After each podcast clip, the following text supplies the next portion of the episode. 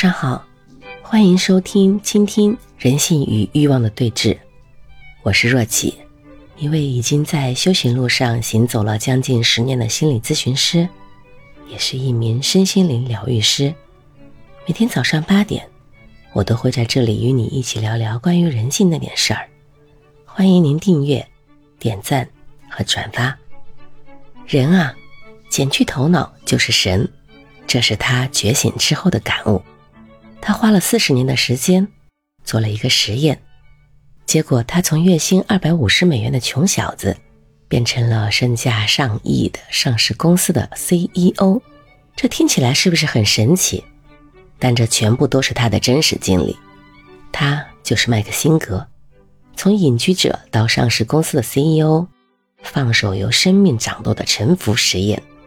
让他走出了令人惊叹不已的人生。沉浮实验的核心其实很简单，就是说，当他遇到一件事情的时候，他不在意他的个人偏好喜好去做判断，而是选择全然的接受。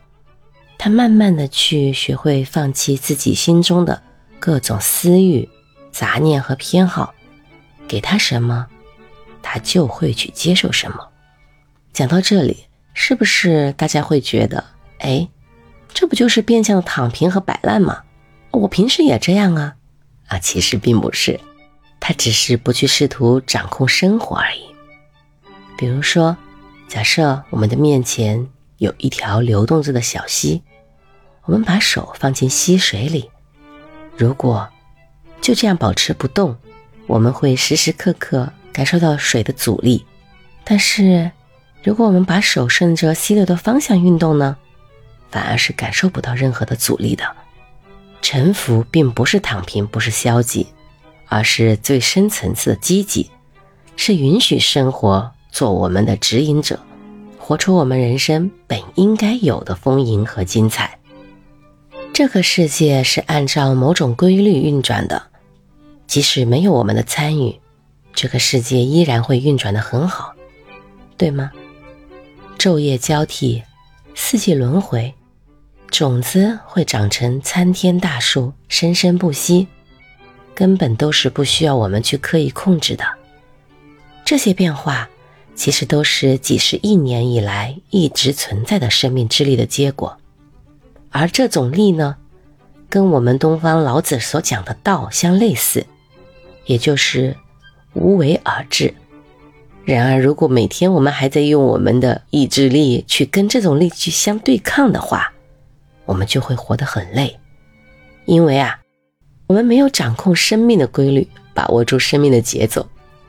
因此，当麦克辛格发现这一点后，他就做了一个决定，就是他不再去与生活抗争，反而去选择纵情愉悦，全身心的投入到生命的洪流里面去。生活给予他的任何一项挑战，他都能够接住，并且拼尽全力，心无旁骛地去面对、去体验、去感受、去经历，给生活交上了一份满意的答卷。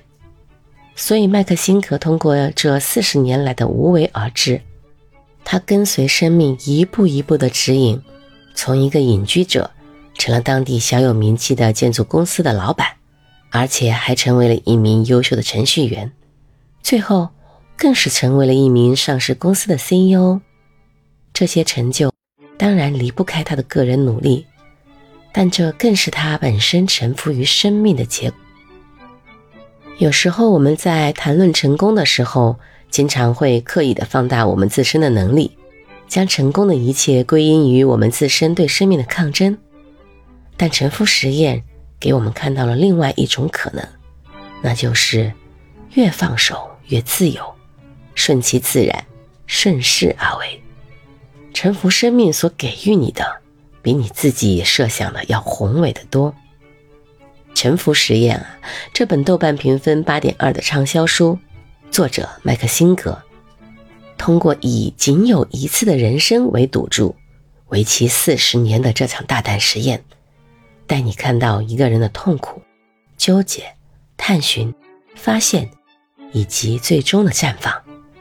你将发现，选择臣服之后，人生可能会出现的种种奇迹。